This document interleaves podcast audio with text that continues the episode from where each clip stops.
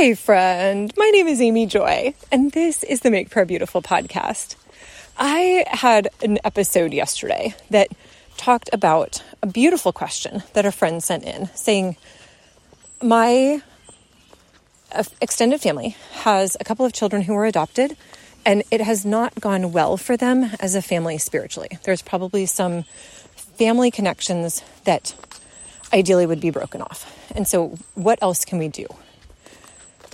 So uh, this is this is an intense thing to talk about. So I know that there are families who identify this as a problem, and they will take their um, demonized children in for prophetic ministry, for prayer ministry, for counseling, prophetic counseling, and so just as a sample of some of the really beautiful things that will happen, um, I remember talking to a friend of mine and so this is a friend of a friend who I have met. I know this person personally, though I did not hear it directly from this person. But uh, their child that they adopted had been the the birth mother had tried to kill her three times. So um, in pretty violent and horrific ways. So she had been removed from the mother, and but you can imagine um, one of the attempts had left her partially brain damaged.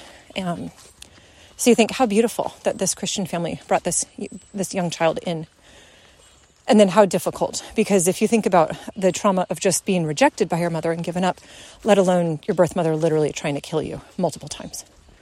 So by the time this child was 8, they were pretty much beside themselves. Like, what else can we do? This is um, kind of like hide the knives and not from like a haha standpoint, but like no, really. And that's an intense thing to have in your house. So they went for prayer, and it was not easy. it was, um, I think they would, it was like a, maybe a three hour drive, and they would do that, I forget now, maybe once a month. And the, they had a prayer team on site covering that time.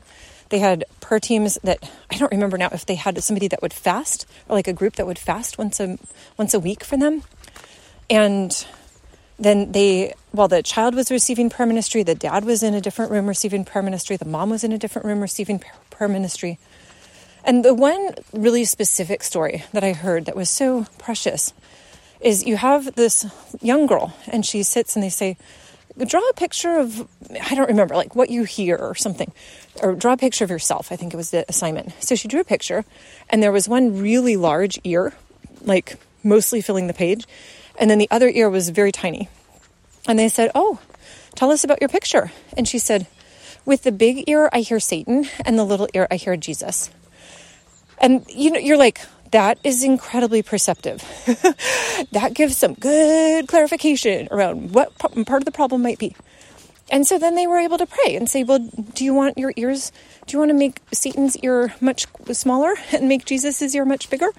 And she was willing to do that. And so at the end of this time, and it got worse before it got better. Okay, I'm not going to say like one trip and everything was perfect. No, it got it got worse before it got better. Things got stirred up. It was not fun.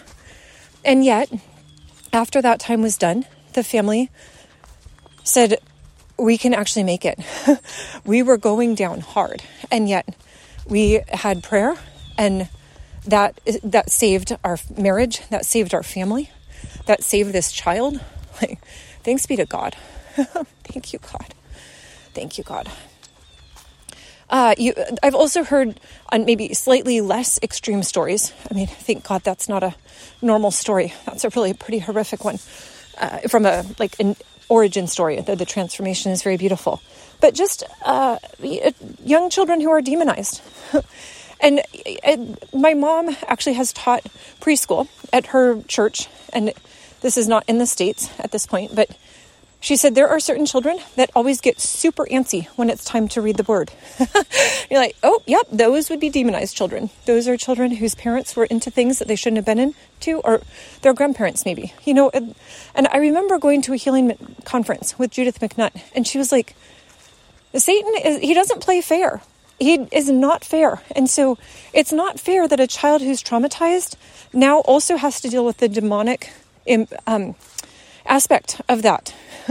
It's not fair that a parent or grandparent would have gotten deep into witchcraft and then that is passed down through the through the generational line. That's not fair. But that just is actually the reality. And I remember hearing somebody at one point years ago teaching, and I really respect this teacher. So this is just my own journey of diverging away from what this person taught. But teaching, well, when you come to Christ, you die and are raised anew. You're buried with him in baptism and raised to newness of life. So then, how can any kind of demonic influence be present in you when you have the Spirit of God living in you?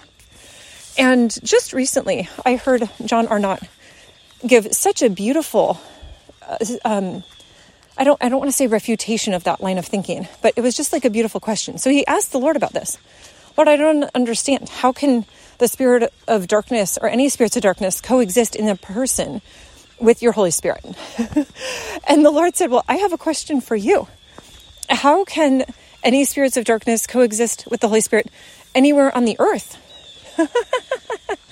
and at some point, you're like, huh, yeah, that's a good point. Like the Spirit of God is here. And so, where are the evil entities going to be? anyway, I say all of that to just say it's not fair that children would have these bad things. It's not. But because that's the reality, then we get to actually pray over them. We get to ask the Lord to come and intervene. And I think part of the picture that I have again and again when I'm thinking about this topic is the picture of uh, my friend Paul Van Hosen trying to jackhammer through concrete. I think it was jackhammer, but anyway, maybe it was like pick by hand. I don't know. But anyway, it was like you need to go break up the concrete in order to put fence posts in here. And how it was like, okay, so you slam the concrete and you slam the concrete and it doesn't look like anything's happening. Nothing's happening. Nothing's happening. And then all of a sudden, on like the 18th blow, all of a sudden, boom, then the concrete breaks up. And so all of those strikes were necessary. It wasn't like all of a sudden there was the magic strike. I've heard a similar story around people who are trying to split firewood by hand. That you put your little splitter on the wood or in a crack in the log and you hit and you hit and you hit. And then all of a sudden it's like, boom, and then the, the log breaks apart. But you don't know when that's going to happen, but the blows are necessary. And so that's how I feel about praying over these children. Like, you just keep at it, you keep at it, you keep at it. And it's not fun, it's not glamorous. there aren't like special awards given out for the people who are the most persistent in prayer. There's not special awards given out on this earth. Lord sees and knows. Thank you, Jesus. You're so kind. Oh. and so that's that's part of it is to say hold on to hope and keep praying. Hold on to hope and keep praying. Okay, I have more to talk about with that, but Lord, I just thank you that you come and you intervene, that you always have a solution. Lord, we ask that we would be looking to you for the answers, that as you are the God who has the answers, that you would be gracious and that you would bless us with the ability to know how to to pray in your kingdom on this earth. Thank you, Lord. Amen.